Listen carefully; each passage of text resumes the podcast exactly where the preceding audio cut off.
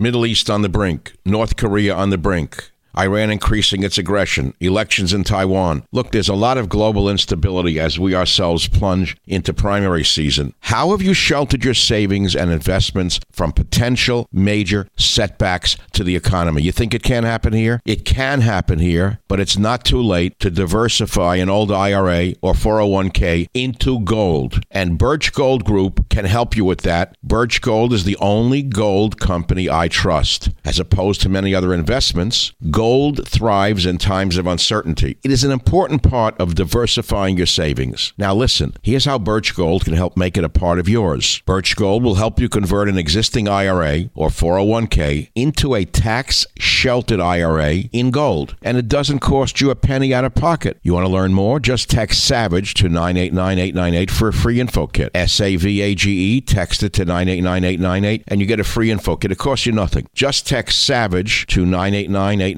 with an A plus rating with the Better Business Bureau, countless five star reviews, and thousands of happy customers, I encourage you to arm yourself with the knowledge of diversification through precious metals. Protect yourself. Text SAVAGE to 989898 and claim your free info kit. Protect your savings with gold. Do it now. Text SAVAGE to 989898. Thank you very much. Birch Gold is the only gold company I trust. Text SAVAGE to 989898. Warning The Savage Nation contains adult language, adult content, psychological nudity. Listener discretion is advised. And now, the world's most exciting podcast, The Savage Nation, home of borders, language, culture. And here he is, New York Times best-selling author and National Radio Hall of Fame inductee, Michael Savage. Well, it is a Blue Monday in some regard because there are now six deaths in America. Everyone who understands how epidemiology works and how epidemics work understand that they start out in a very small cluster and they grow. However, if you're in the radio business and you're used to uh, horse crapping people for so many years, what you say is that there is no epidemic and that it's all fear based being created by the Democrats. That's very unfortunate. It's also irresponsible. It's also dangerous because everybody in the business of virology and epidemiology knows this is a pandemic that is emerging. And yet, radio hosts who know nothing who pretended to know something are now pretending to know everything about this epidemic. And they're doing America a disservice. A very dangerous disservice to have you go to sleep and think there's nothing to worry about. Let me be clear. I, Michael Savage, am trying to slow the spread of the virus to help both the people and the president. That is what higher education is for to help people to bring them knowledge and enlightenment, to help people. And today I will attempt to explain the difference between mortality rates, which is something you don't learn at Missouri State while dribbling a basketball, and morbidity rates. I will try to explain basic epidemiology, which is what you learn the first week you take a graduate course in epidemi- epidemiology today. I will also explain to you what steps you might take to reduce your risk of contracting the COVID 19 or coronavirus pandemic. There are some practical steps you can take. I told you some of them last week. Maybe you laughed at me. It began with such common sense. Uh, I told you I fist bump. Now, for a guy my age, to fist bump is really odd. And then people smile and say that makes sense during an epidemic. I don't shake hands. I haven't for years. I wouldn't even shake hands before there was a coronavirus outbreak. It's one of the most primitive ways and uh, of transferring pathogens is shaking someone's hand. It's a brutish custom, and it uh, can easily be eliminated. And in fact, you want to think about the Chinese themselves don't shake hands. It goes back to ancient times when you saw the pictures, perhaps, of the ancients in China who had their hands inside their long sleeves where they would shake their own hand when they met a stranger. Remember that? Put two hands together, that kind of image. And there was a reason for it because they had epidemics in China and they were very intelligent. They knew not to uh, be brutish and idiotic about it. I don't touch light switches in public places. I do not lift the gasoline dispenser in a gas station with my bare hand, not only because I'm afraid of the pathogens, but also because I don't want the gasoline uh, transferring through my skin. I'm going to go into some of the other things you can do that are commonsensical uh, on the Savage Nation today to reduce your risk of contracting uh, the coronavirus pandemic that is now spreading with uh, six deaths. But before I do that, I'm going to ask you what are you doing to prevent getting the virus yourself? Have you altered your habits or lifestyle in any way? I know many of you have. I know from friends in San Francisco that reservations for all the upscale restaurants are way down. I know that Chinatown is suffering from a lack of customers now in their restaurants. So believe me, although um, some will tell you that there's nothing to worry about, the average person is not that stupid. And they are changing their lifestyle. So let me begin by first trying to explain in simple terms. You don't have to have gone past high school to understand this yes, the mortality rate is rather low for the coronavirus right now. It's low right now. But there's a difference between morbidity rates and mortality rates. And interestingly enough, the CDC itself puts out a weekly bulletin called Morbidity and Mortality, and they break it down by state with all of the known illnesses, okay, and conditions. Mortality and morbidity, they're two different things. So, what does that have to do with this epidemic? Because people have asked me, uh, what does it mean? While the mortality rate, meaning the number of people who die from it, is currently low, the morbidity rate is high. What do I mean by the morbidity rate? That is the duration of the infection and how long it debilitates an individual. Also, the reinfection rate of this coronavirus is very high. In fact, people have reported getting well, and two weeks later they get sick a second time. This is a very intelligent virus. Now, you may say, oh, viruses aren't intelligent. Well, you could say that if you want, but the facts prove otherwise. The virologists will tell you that viruses are very intelligent, they have a different kind of intelligence. Now, for all the Kool Aid drinkers out there with their heads in the sand who have bought the big lie that this epidemic is no worse than a common cold, you're doing yourself and the nation great harm if you ignore this threat and you do nothing to uh, reduce your own risk. It has seven times the fatality rate for seasonal flu, by the way, which is estimated to kill between 290,000 and 650,000 people a year globally. It has seven times the fatality rate for seasonal flu. And it has a case fatality rate of between 2% to 4%, which rivals and even exceeds that of the 1918 Spanish flu pandemic, which is estimated to have killed upwards of 50 million people. Now, even a case fatality rate of 0.7%, which means seven out of every hundred, uh, er, seven out of every thousand infected people would die, should alarm us. You say, well, it's true elsewhere, but not in our America. We're different. That's what you're hearing from the ignoramuses in the radio media. Well, we're not really different. Uh, viruses do not discriminate. Microbes do not discriminate. I wrote that in 1983 in my great best selling book, Maximum Immunity, which, by the way, is in seven languages. I know you didn't hear about it. I don't promote it. I don't talk about it.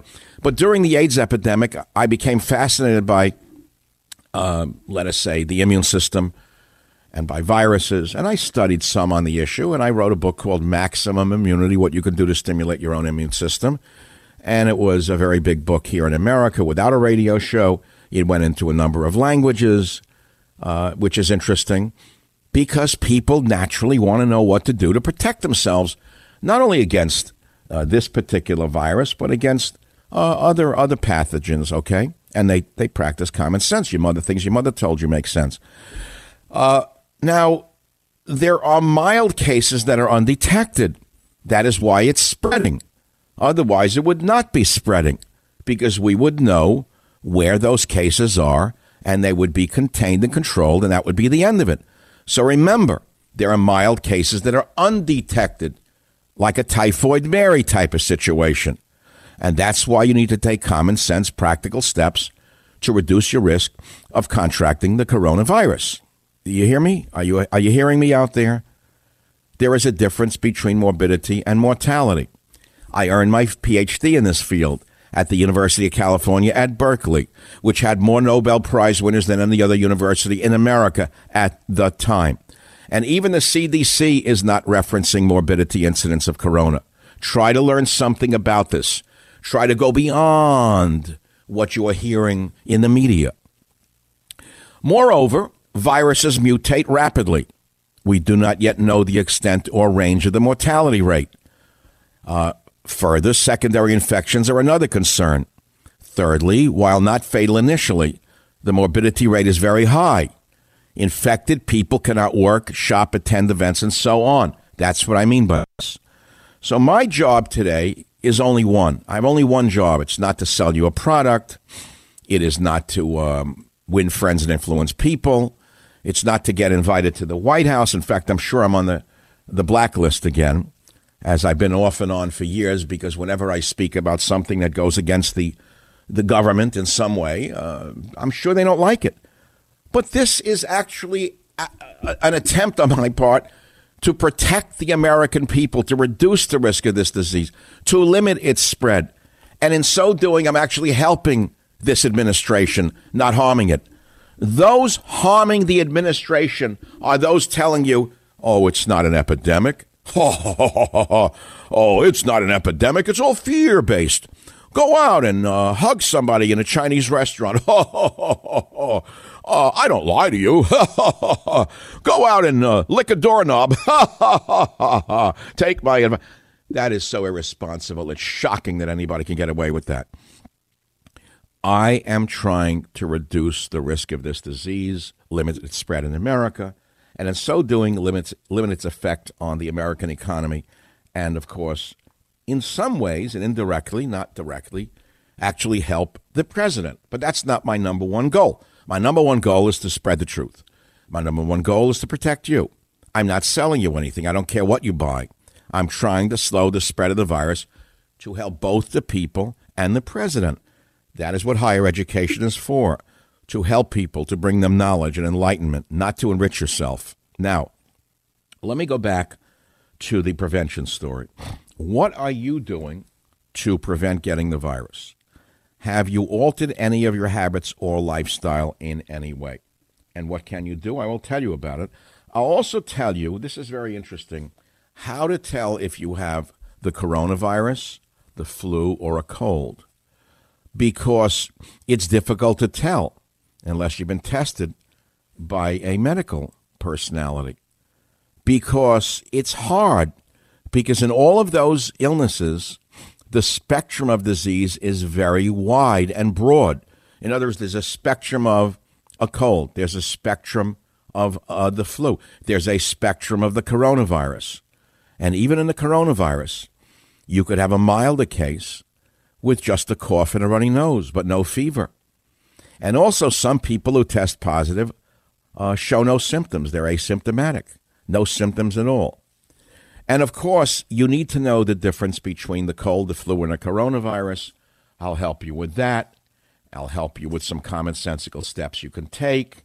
And before I take my first break, I tweeted the following, and it is enormously interesting to the to the, the world of, of Twitterites.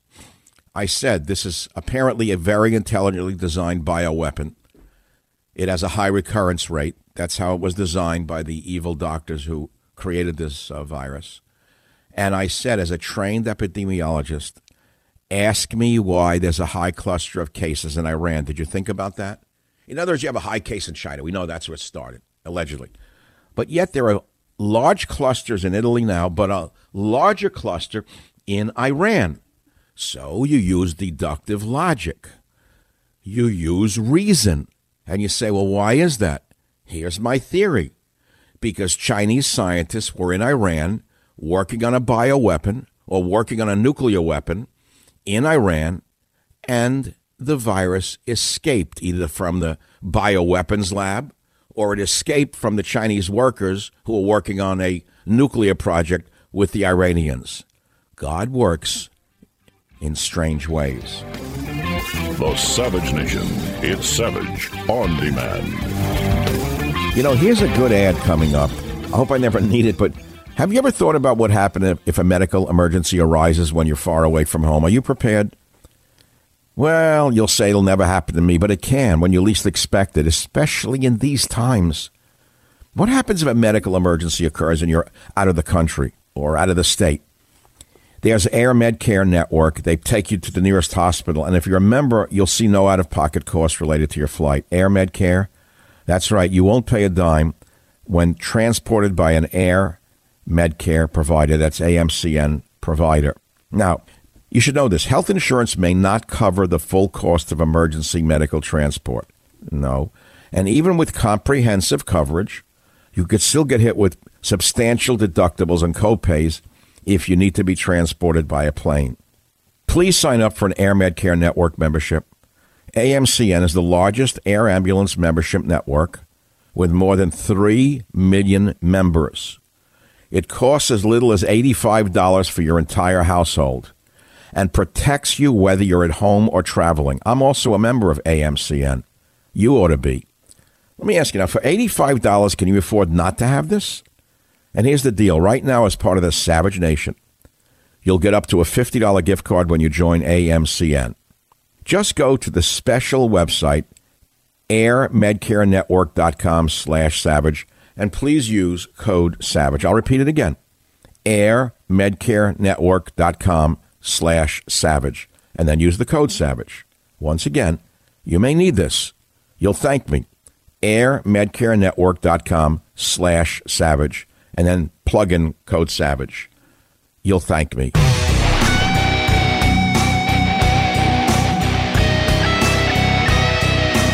Alarming video show Iranians licking holy shrines in religious tradition. You could see it on the Drudge Report.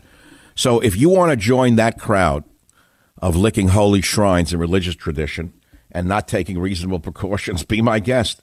You know, it's like drinking to excess. It's like smoking uh, cigars and thinking nothing will happen to you. I mean, I don't smoke. It killed my father, so I never. I smoked for a few years when I was young. Who would smoke if they have a brain in their head? Who would smoke and say no, it's not going to affect me? Nobody. The same mentality now is spreading with this. Oh, I don't have to do anything. You're going to get it. You're going to get it. I'm going to live the way because I'm a real macho guy. Stupid. That's stupid. You talk about um, risky. Uh, what do they call it? Unprotected sex. Didn't unprotected sex kind of go out in America once we had the HIV epidemic? Now people are again practicing, what is it called? I don't even know what the word is where you practice without a condom and stuff. No, no, not abstinence, some kind of safe sex. Safe sex was in po- popularity, uh, for popular for a while in America because people didn't want to get HIV. And then they say, eh, I don't, I don't need to practice safe sex. The same thing with this. You don't want reasonable precautions, so don't. It's your life. Do what you want. But you know, in an age of an epidemic, a government may have to step in and prevent people from practicing risky behavior in order to slow the spread of a disease that is spreading. Do you get what I'm saying to you? Now, if you want to believe it's all nonsense and blown up by Democrats, then you're a bigger fool than your wife thought you were, which is before she left you. You're more of a blockhead than your wife said you were, if you want to think that way. I know what's coming tomorrow, the Super Tuesday, and I'm supposed to talk about Biden and mock him like a moron and call him plugs and call uh, Bloomberg Mini Mike. I'm not going to revert to name calling. How about exchanging ideas about these people? Would that work for you? Michael Savage, a host like no other. It is the uh, Savage Nation giving you. Uh, okay, turn off the sound. All right, turn off the music already. They can't. Um, so, all around the world, uh, the coronavirus is changing global habits in every country but America, especially the red blooded Americans, the uh, people who think that they're conservative Republicans. They're too masculine to change their lifestyle. They're going to smoke more cigars. They're going to drink more whiskey. They're going to get double orders of bacon. And when they barbecue that steak, they're going to make sure it's even got more uh, uh, benzopyrenes on it. They're going to make it even blacker to show they're real men. They're not going to follow any of the advice of Michael Savage. What I don't care about his PhD. I mean, what, what, what's the difference about what his education is? Now, of course, in, in the world at large, they don't listen to talk radio, and habits are changing. In Paris, no handshakes, no kissing on the cheeks anymore. All around the world, the people are changing their daily habits at work, at home, and in worship, but not in America, where real red blooded Americans live. And so the news service AFP looked at how habits are changing around the world due to the coronavirus. But of course, not in America, where people feel it's not an epidemic or a pandemic. They listen to talk radio, and if talk radio says it isn't, it isn't. The virus is afraid of talk radio hosts. The virus cowers and hides in America. But going to Beijing, the capital of the country where the outbreak began, people are told not to shake hands, as I told you, but to join their own hands together in a sign of greeting, as I told you. In fact, loudspeakers tell people in China to make the traditional gong shu gesture, which is a fist in the opposite palm to say hello. I told you that. I now fist bump. I mean, I learned from the guys in the ghetto. They were right. Uh, you don't shake hands. First of all, the other guy can grab your hand and throw you to the ground if he's a martial artist. That's number one. But aside from that, you spread pathogens by shaking hands. So they're not doing it in China. But then again, if you live in America, you can keep doing it, shake hands. You can kiss religious statues. In France, handshaking has been told stop it. No kissing on the cheek. Um, in Brazil, citizens are told not to share the metal straws used to uh, consume the South American drink mate, known there as chimarrão. And they're told to stop kissing strangers.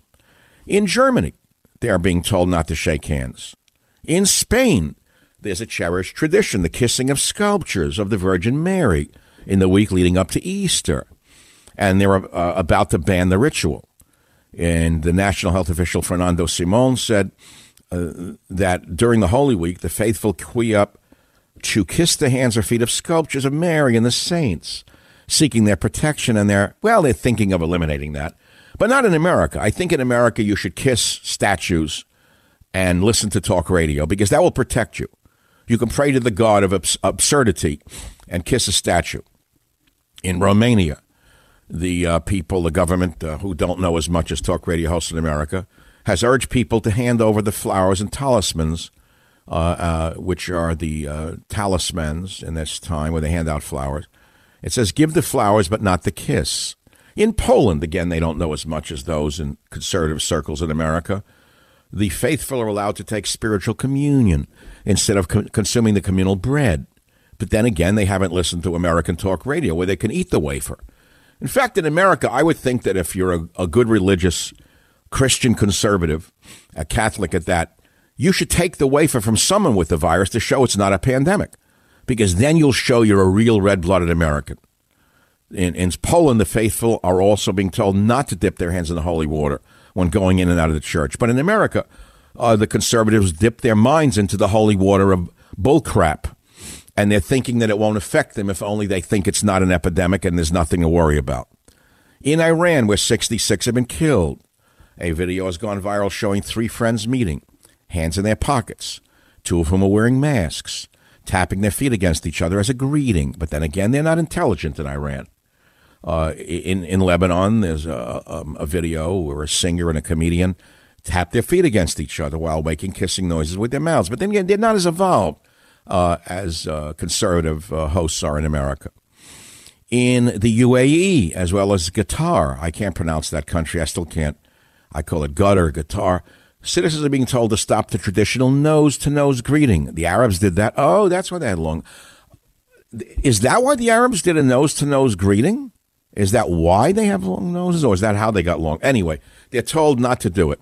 The UAE also said that people shouldn't shake hands anymore or kiss greet each other by waving. But then again, they're not as evolved as American conservatives. So, as I say, smoke those tobacco cigars, uh, eat that uh, barbecued meat. Don't take any vitamins. That's all hokum. They don't know as much as. I mean, what did Linus Pauling, a double Nobel, Prize winner, know about vitamins? Nothing. Nothing. He didn't go to Missouri State and study basketball uh, weaving or something like that. No, no, no. Don't take vitamins, smoke the cigars, eat the burnt meat, kiss a stranger, kiss a statue, take no precautions whatsoever. But you see, there's only so much sarcasm that I can uh, inflict upon the audience here in America because most of you have been brainwashed. And although we all know that there is an epidemic that's become a pandemic, we do know that six people died, not two, as reported on radio this morning. Six now. That's how epidemics start small and then they spread. because uh, even midgets starts whatever. I mean, that's how it started. Great oaks from little acorns grow. Let's put it that way. Uh, health workers know there's a danger. Everyone knows there's a danger except the true believers. The true believers live off the false promise that it won't affect them. So, my friends, uh, if you don't care about this, I'm going to tell you what you can do to limit the upcoming pandemic. There's a fabulous article by Dr. James Robb, a pathologist formerly at UC San Diego, that I received this morning from a friend in the media. And he says he was a professor of pathology at the University of California, San Diego. He was one of the first molecular virologists in the world to work on coronaviruses in the 1970s. Now, remember, the common cold is a coronavirus, the flu is from a coronavirus, but a different type. And he says he was the first to demonstrate the number of genes the virus contained. He's one of the early pioneers in this. And um, he has kept up with the coronavirus field and its multiple clinical transfers into the human population through SARS and MERS from different animal sources. That's called a zoonotic infection, which I first taught you about years ago. Remember, I explained what zoonotic infections were about 15 years ago on this show and how syphilis is thought to have spread via zoonotic transmission. When the Spaniards were in South America, uh, they apparently had relations with the Llama. And you say that's a joke, it's funny. Well, that was one of the theories in epidemiology. The Spaniards were, you know, without their women, and they, they figured a Llama, whatever. And they got the disease from the Llama. It was in the Llama world. And they brought it back to Spain and infected the population. That's how it spread syphilis in Europe. So it's not the European pox. So that's one theory. That's a zoonotic infection. So what can you do? What are the pre- precautions you can take? Same that I do during a flu season. I, I do the same thing during a flu season. Uh, I don't shake hands. I haven't for years. I do the ghetto fist bump. Now, at first, when you do a fist bump, people will think you're a weirdo. So what? Suffer social, uh, you know, ostracization. Be, be, be ostracized. What do you care?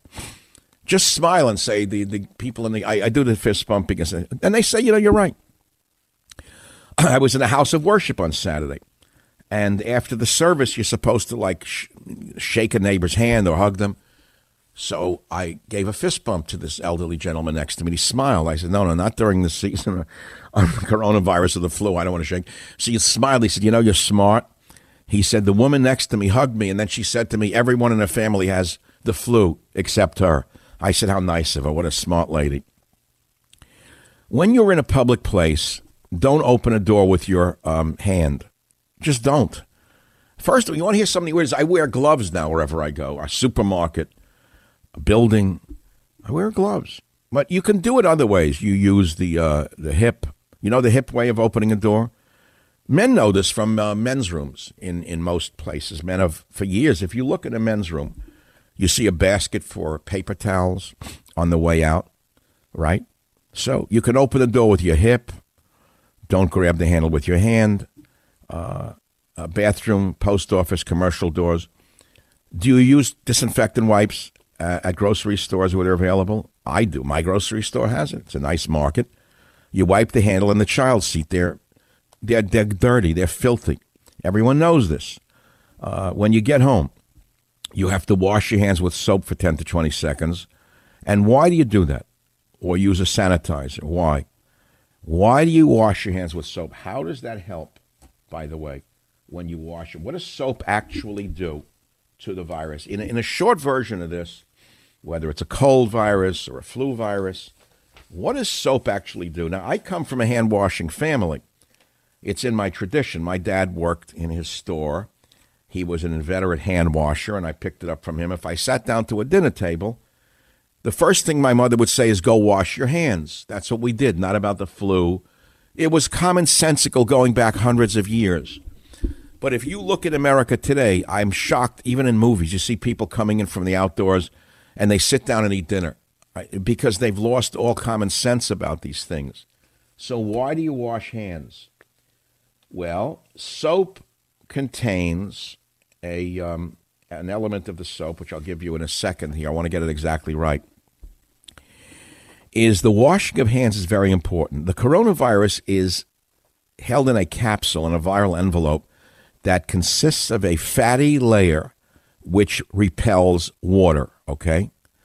Now, detergents or soaps attack lipids. They cut grease, you know that.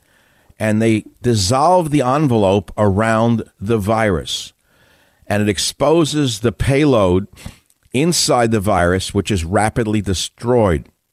And so, washing your hands with detergent or strong soap is is very effective to destroy the virus particles on the skin. That's as long as the detergent reaches every part of the hands and has enough time to attack the envelope of the virus particles. Ethanol based hand sanitizers such as Purell are also highly effective. But listen to me plain old soap and water will get the job done if you use it properly. That is why hand washing is so important. Now, again, if you're in talk radio, you don't have to wash your hands. You can go right from uh, kissing a religious icon of a conservative uh, figure uh, right to your dinner table. You can even rub your hands against your food if you want, against bread. But uh, if you have any intelligence, you'll wash your hands before sitting down to eat. You'll take your shoes off at the door. Very important that you use common sense. I'm trying to help reduce the spread of the virus and in, in, in an interesting way, actually help the president.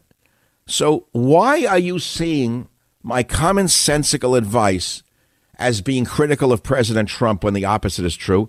And this has nothing to do with President Trump. Do you understand that? Can you separate President Trump from everything on the earth? If a meteor falls out of the sky, it would have nothing to do with President Trump, pro or con. It wouldn't prove that the liberals purposely threw the meteor down on the earth to destroy the economy. It's the same here. Stop it for two minutes. For two minutes, try to use your brain, engage your brain. This is not mysticism. These are practical tips to reduce your risk of contracting this coronavirus. The Savage Nation. It's savage, uncut, unfiltered, and raw. It is. What are you doing to prevent getting the virus? Have you altered your habits or lifestyle in any way, or are you of the opinion that it makes no difference because you are a student of talk radio?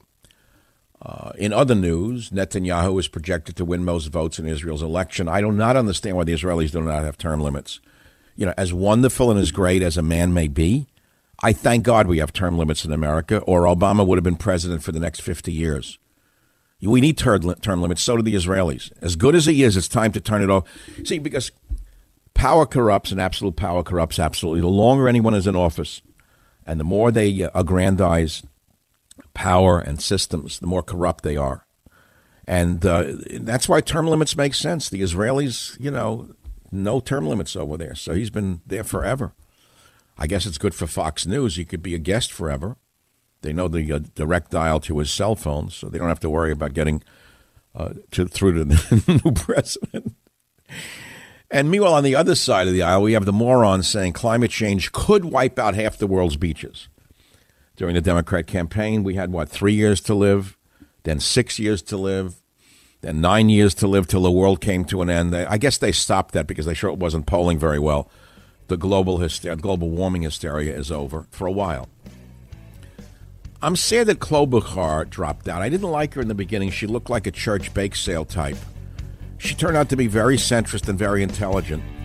And um, I hope she stays in the race, like as a VP candidate with um, with Biden, and we hear more from her. She's very smart. I wouldn't vote for her, but she's smart.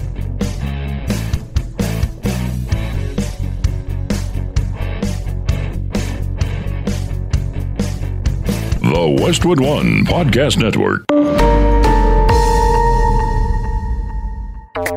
Fans of the spoken word, welcome. This is a podcast. Greetings, pod recipients.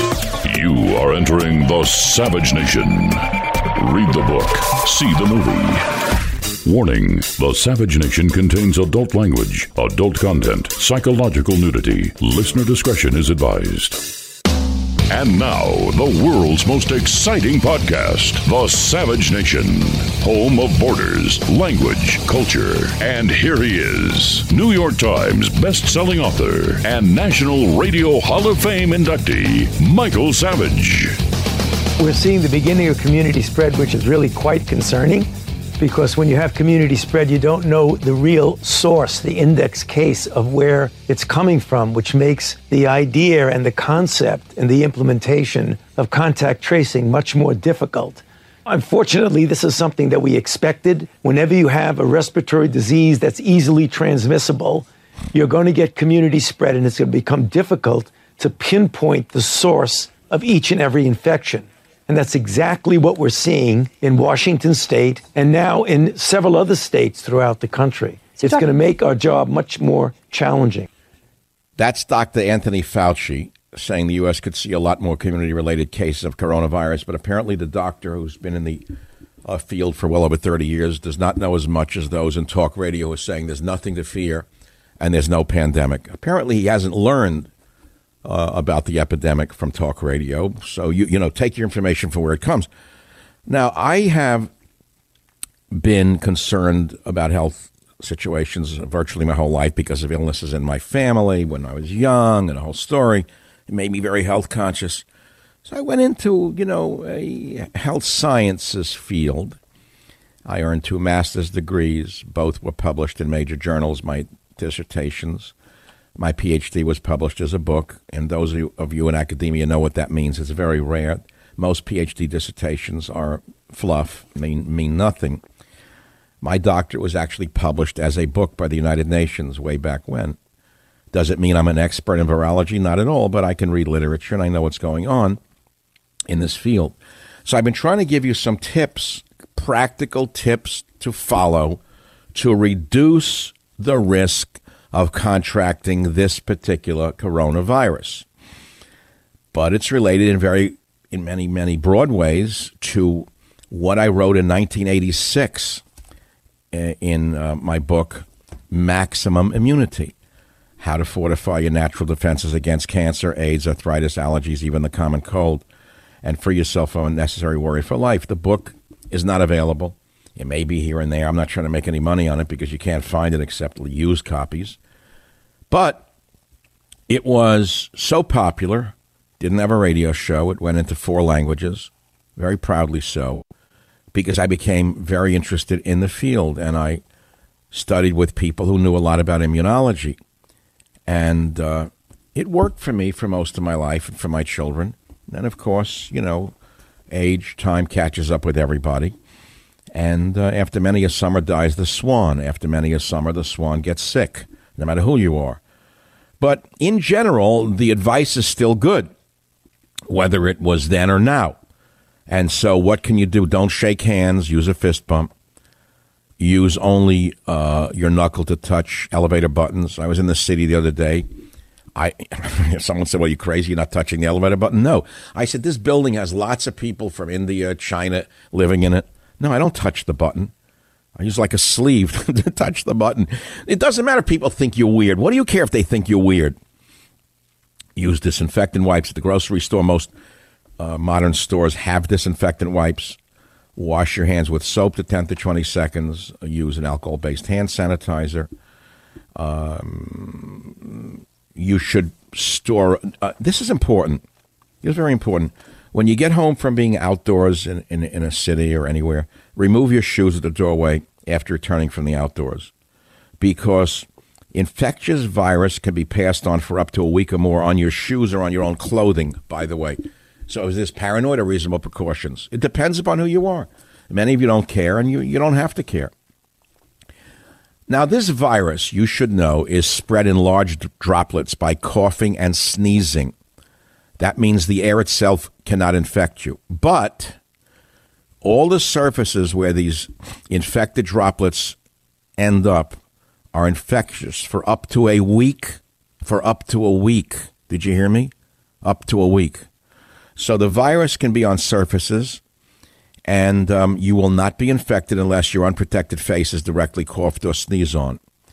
Now, here's an interesting fact this virus only has cell receptors for lung cells it only infects your lungs, which is very intriguing and it tends to go toward the conspiracy theory that it was bioengineered. It only infects your lungs. It knocks you on your behind. the morbidity rate is very high. And the only way for the virus to get to you is through your nose or mouth via your hands or an infected cough or sneeze directly into your nose and mouth. So remember, it is lung specific. Lung specific. Uh, what else can you do? Well, as I described in many of my books during the 70s and 80s when I was writing health books, there are ways to stimulate your immune system. Apparently, this information didn't get uh, west of the Mississippi River. Uh, down in the certain regions of America, it's not believed that vitamins work. They're the last people left in America who don't know anything about stimulating their immune system. Uh, but maybe you do, and maybe every intelligent person on the earth does understand that certain nutrients stimulate your own immune system. Vitamin C amongst them, the most important. Linus Pauling was a genius, uh, 50 years ahead of his time. Dr. Robert F. Cathcart III, who you never heard of, was one of my best friends, and he uh, developed the Cathcart bowel tolerance hypothesis, which I won't go into right now. But a little bit of vitamin C does nothing, and most of the vitamin C is is um, garbage. And you need to take powdered vitamin C, and that's a whole story unto itself, which I don't want to get into right now. Vitamin A is important. Zinc is important. And interestingly enough, let me talk about zinc for a minute. Zinc lozenges, which you know are sold in supermarkets right now, actually block the coronavirus and most other viruses uh, from multiplying in your throat and nasopharynx. And when you feel any cold like symptoms, whether it's the flu or a cold, why don't you take a zinc lozenge, let the lozenge dissolve in the back of your throat and nasopharynx, and any of these brands will be good. The zinc itself is very powerful, and they're in lozenges. Now, I hope that this pandemic can be contained. Uh, but most who have studied it, including Dr. Fauci, says it won't be. The only people who are sure it won't be are those who know nothing about anything but pretend to know everything about everything. And so I'm telling you to take common sense precautions, going from handshaking to what vitamins to take. And so I've asked you again today have you changed your lifestyle in any way? Have you taken any precautions? Some of you have not. And I don't know why you wouldn't. I have no idea. It would be common sense not to. Even in China, as I told you, they're telling people not to shake hands anymore. How can you say you're not changing your lifestyle? How can you be that ignorant? I don't understand it. Is it that easy to brainwash an entire population and thinking, oh, come on, this is just the Democrats trying to hurt Donald Trump? How could you believe that? How can you listen to, listen to this rubbish and believe that? My job is very simple. My job is to help you protect yourself, to protect you. That's what it's all about. It's not about me. It's not about the president. It's not about other talk show hosts. I am trying to slow the spread of the virus to help both the people and the president, by the way, indirectly. This is what my higher education was for to help people, to bring them knowledge and enlightenment, and to help you get through this uh, as best as we can to reduce your risk of contracting it. What is wrong with that? Isn't it irresponsible to tell people there's nothing to worry about? There's no pandemic. It's overblown. Don't you think that's irresponsible? I do, by the way. If you don't, you're putting yourself at risk and everyone around you at risk, incidentally. So let's take some callers on the uh, Savage Nation and uh, see where this is going. Um, what should I begin with? Someone says, What about mail? Don't handle mail. I don't get any mail. Who gets mail anymore? I don't receive welfare checks. Every other every, mail today is all privatized. The important mail. Private companies bypassed the USPS a long time ago. FedEx, the other companies, they're great companies. They're private companies. Mail comes overnight. You order something on Amazon. I don't understand a company like this to get it the next morning. I don't know how this works. It's over the fe- over the fence the next morning. Amazon. I don't know what to do with all the boxes. You talk about waste. Whatever you order, a bottle of vitamins, a sock, a shoe, uh, a scarf, there it is the next day. It's unbelievable. That's why all the stores are going out of business. I've never seen an efficient a nation as efficient as this. But uh, I, I don't I don't get mail. If I was on welfare, I get mail. I don't get government checks. It's all junk mail that I get in the mailbox or uh, people send me mail from prisons, which I never open. For years, I got mail from prison. I don't mind if you write from prison, but I don't really open the mail. I'm sorry to tell you. I get 15 page letters from poor people behind bars. I can't help you. And I don't even see the letters. They're not opened by me, they're opened by assistants. So um, here we go. What are you doing to prevent the spread? Anything, D in Philadelphia? Welcome to the Savage Nation. Have you changed your lifestyle in any way? Yes. I'm not going to the flower show, and that's here in Philadelphia below me. I'm in Norristown. It's not worth the risk of my health. Also, I've been doing the hip bump just like you for years on the doors. And also, where it has a handle, I use between my elbow and my wrist and pull down. I like it. No, there's certain tricks to opening doors without touching them. It's a, I should do a whole booklet on it. Even if it has a handle, you still don't have to touch it.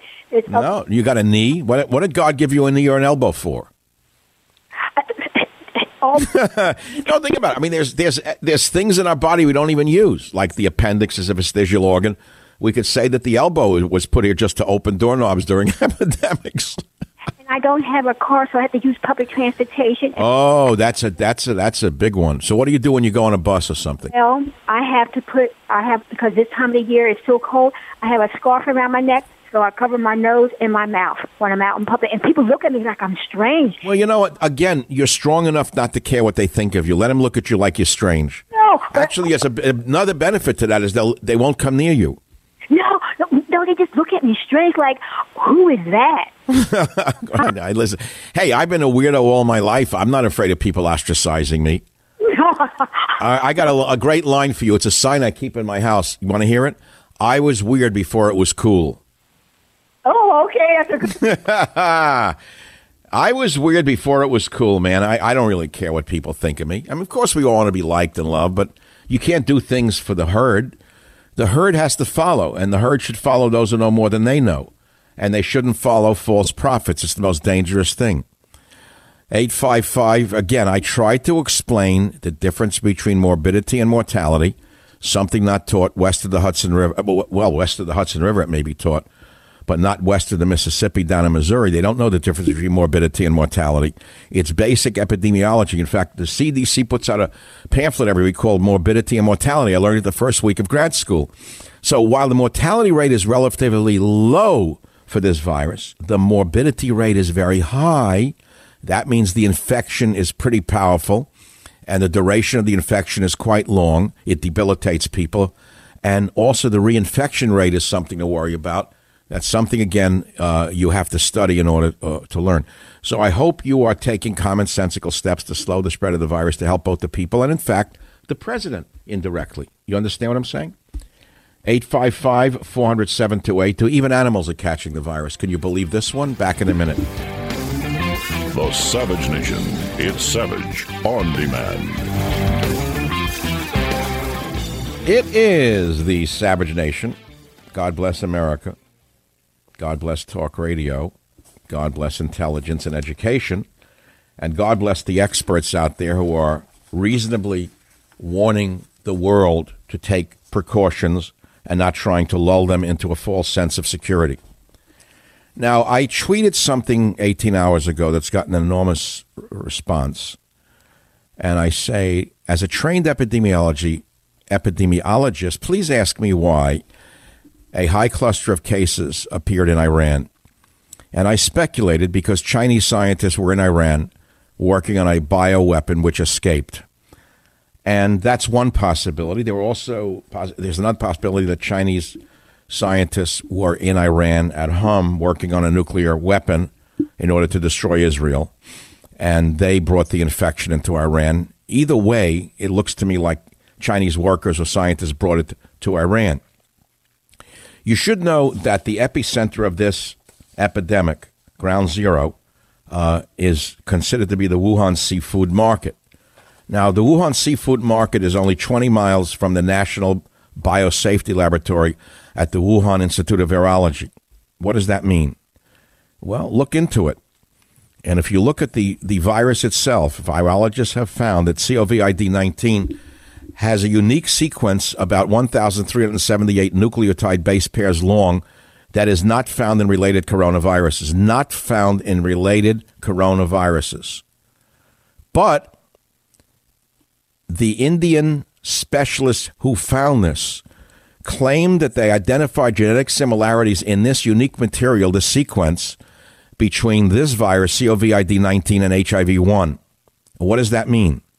It means that it's a strong possibility that, as has been speculated, the Chinese scientists um, took, it's a pretty big jump, but it's been studied.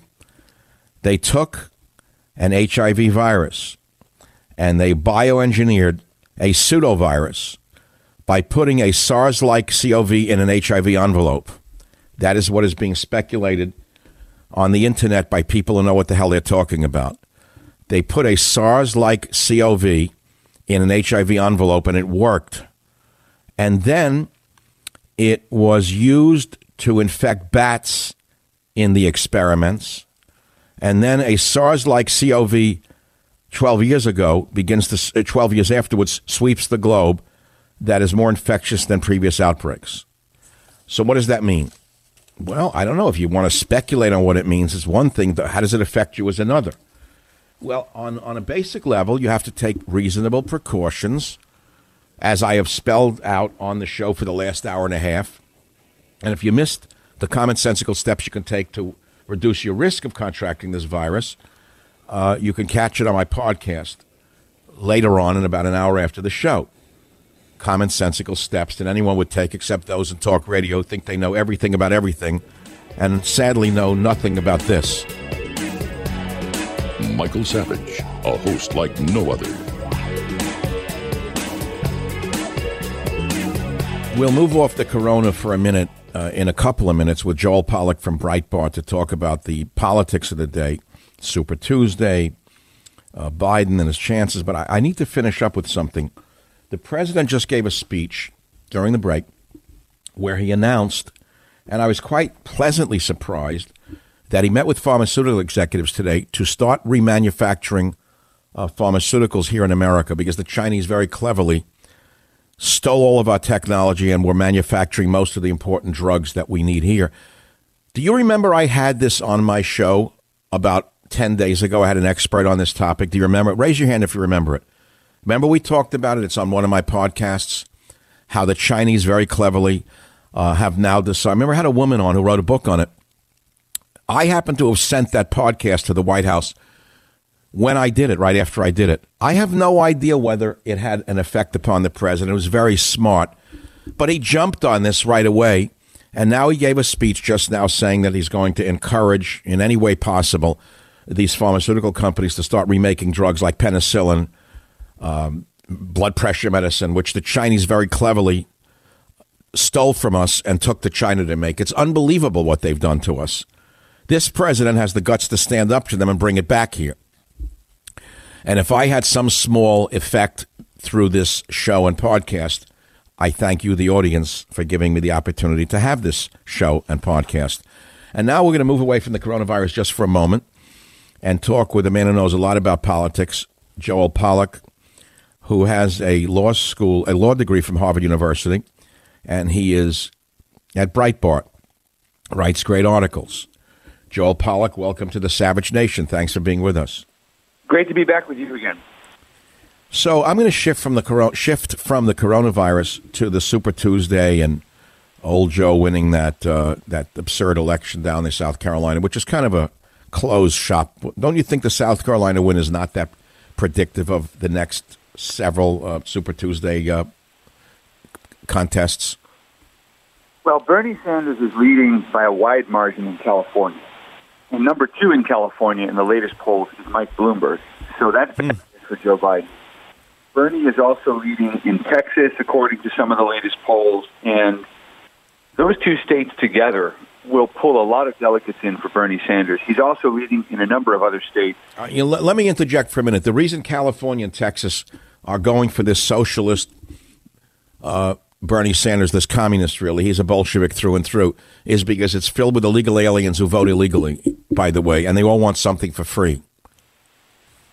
Well, I think something else happened also, which is in Iowa at the debate in January, they had six candidates on stage. It was the first time that all of the candidates on stage were white. This is a party that prides itself on diversity, and they had an all white stage and none of the candidates would attack. None of the candidates spelled out anything new. And even Van Jones on CNN said that he didn't think any of them could go toe to toe with Donald Trump. There was something that set in right before the Iowa caucuses where I think Democratic voters realized that their field of candidates was pretty weak. And I think many of them started to turn to Sanders because, in their heart of hearts, they share a lot of his socialist beliefs.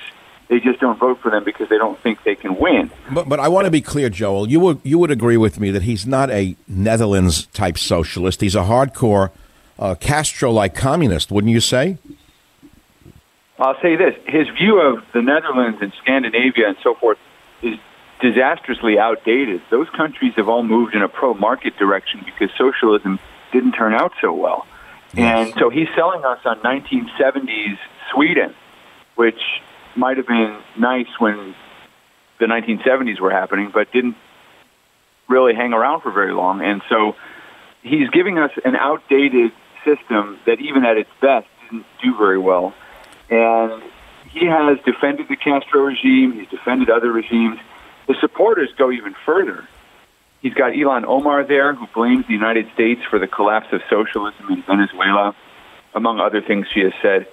And last night, I was actually at the Bernie Sanders rally here in LA, and he had speakers there talking about the problems with the police and, and the LAPD and attacking the police and so forth. No, no, he's a very dangerous, evil man. In fact, there's an article I linked uh, by Rabbi Michael Barclay who says Sanders becoming president would damage American Judaism more than anything since the Holocaust.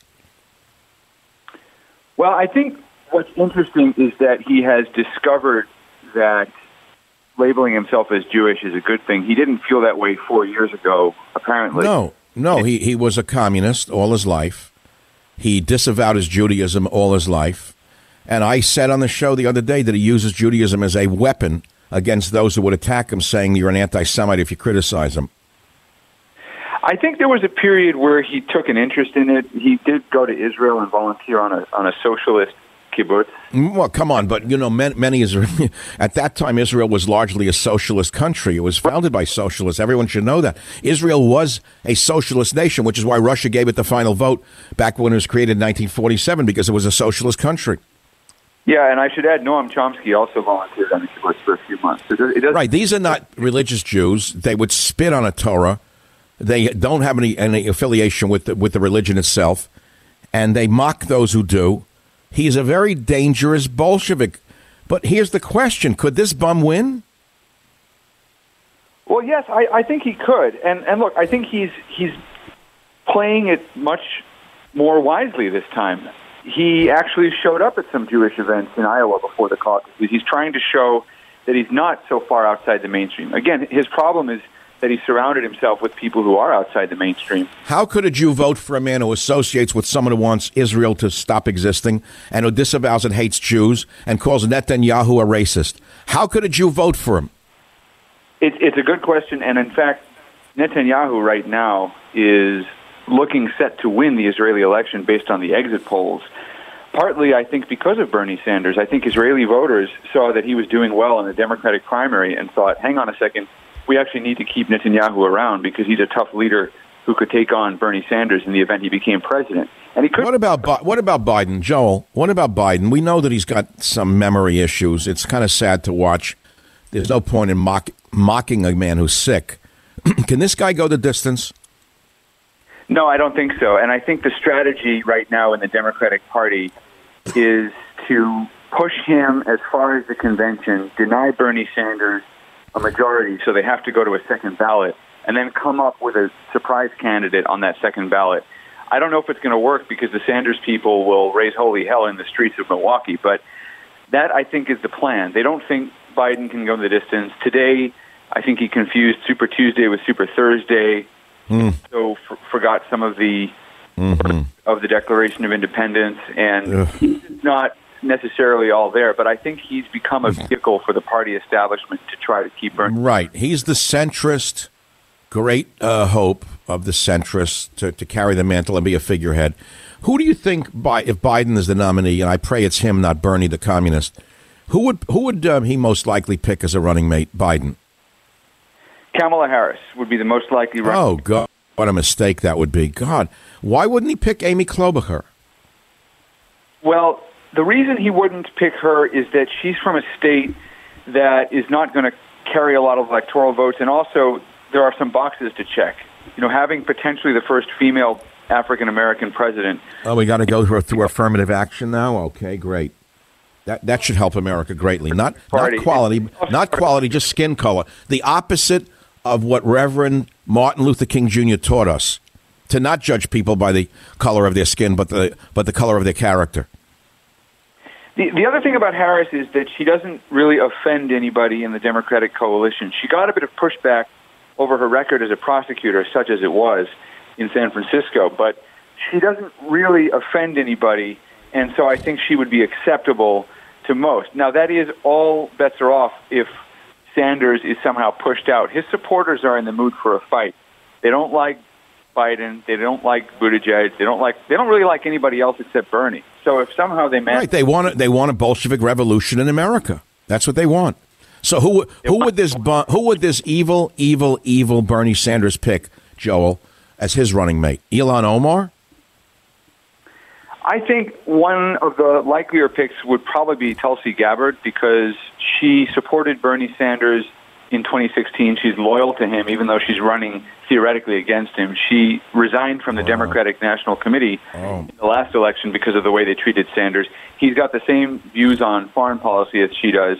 And even though they disagree over Medicare for all, I think it's the only issue they really have a strong disagreement about. I think she would follow along in his wake. The, the issue for her supporters that really binds them to her is the war issue. She's very anti-war, and so are many of Bernie's supporters. And I think she would also bring a lot of extras to the ticket. She's younger than him, much younger, obviously. She's a military veteran, so she would she would balance out a lot of the things that he doesn't have. Oh no, I like her. I don't like all of her politics, but I like her personally as as a politician. She's very attractive. She's very smart. I disagree with her on many issues, uh, but I pray to God that he doesn't pick her because she's just liable to help this man get into the presidency, which would be a disaster for America and the entire world. Joel Pollak, thank you so much again for taking the time to be with us on the Savage Nation. And Joel Pollak can be followed on uh, Breitbart, where he has been uh, for many years since 2011. And I want to thank you very much, Joel. Thanks for being with us. Thanks so much. Now I'm going to turn back for a minute to the um, coronavirus before we take a break and come into the closing minutes of the show. In the first hour and a half, I gave you new data about the virus and how to best protect yourself against contracting the virus. I just want to repeat something that you may not have heard, which is even though it has a low case fatality rate of 0.7% in other parts of China. Now, the case fatality rate of this virus that is, the percentage of known infected people who die is between 2 and 4% in Hubei province, which is where the epicenter of the disease is. It's pretty high, 2 to 4%. But it's 0.7% in other parts of China. So people say, oh, well, don't worry about it. Well, listen to this. Even a low case fatality rate of 0.7%, which means seven out of every 1,000 infected people would die, is very worrisome because that is seven times the fatality rate of seasonal flu, which is estimated to kill between 290,000 and 650,000 people a year globally. This is what happens when you study these issues instead of blowing hot air out of your ears. This is nothing to be ignored. Everyone is taking it seriously except blowhards in the media. Home of borders, language, culture, the savage nation.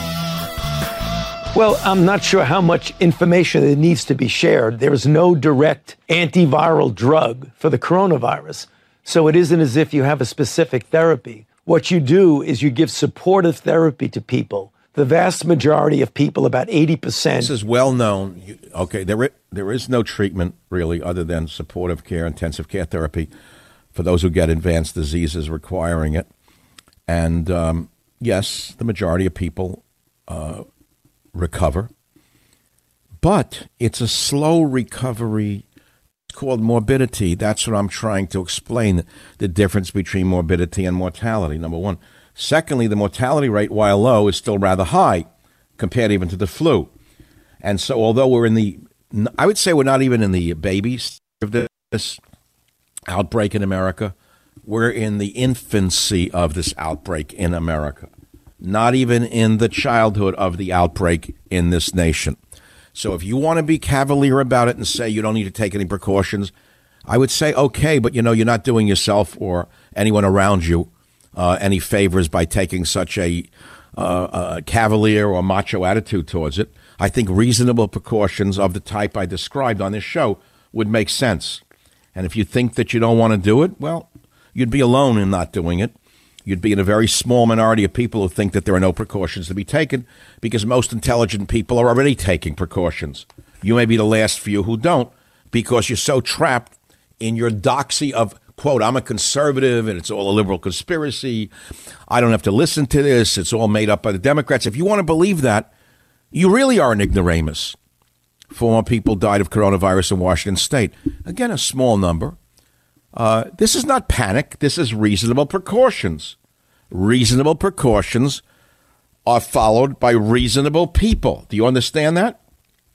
And that's all I want to say to you on this. Um, let's see. Today is Monday. I have to make a, I guess, say something about it. People have been asking.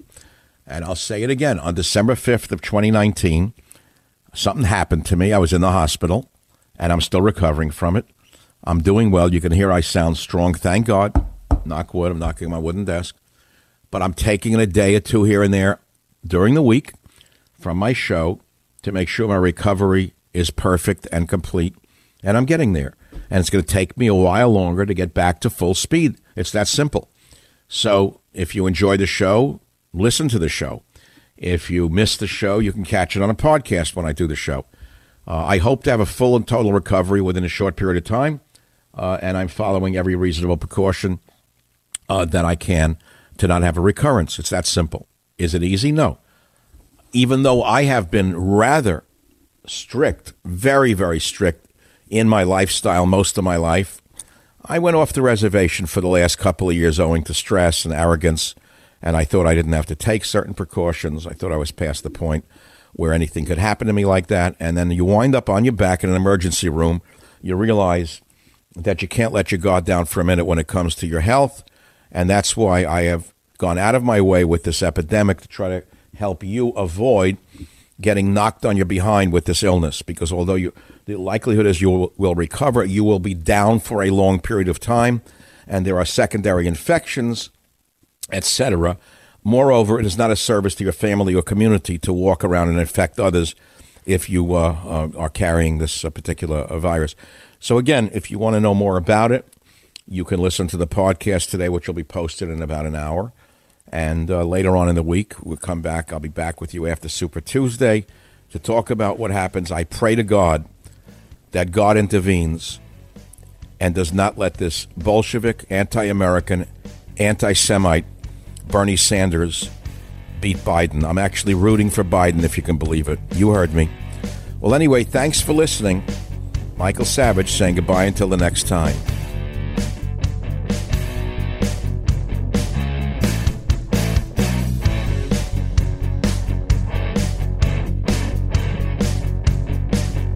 The Westwood One Podcast Network.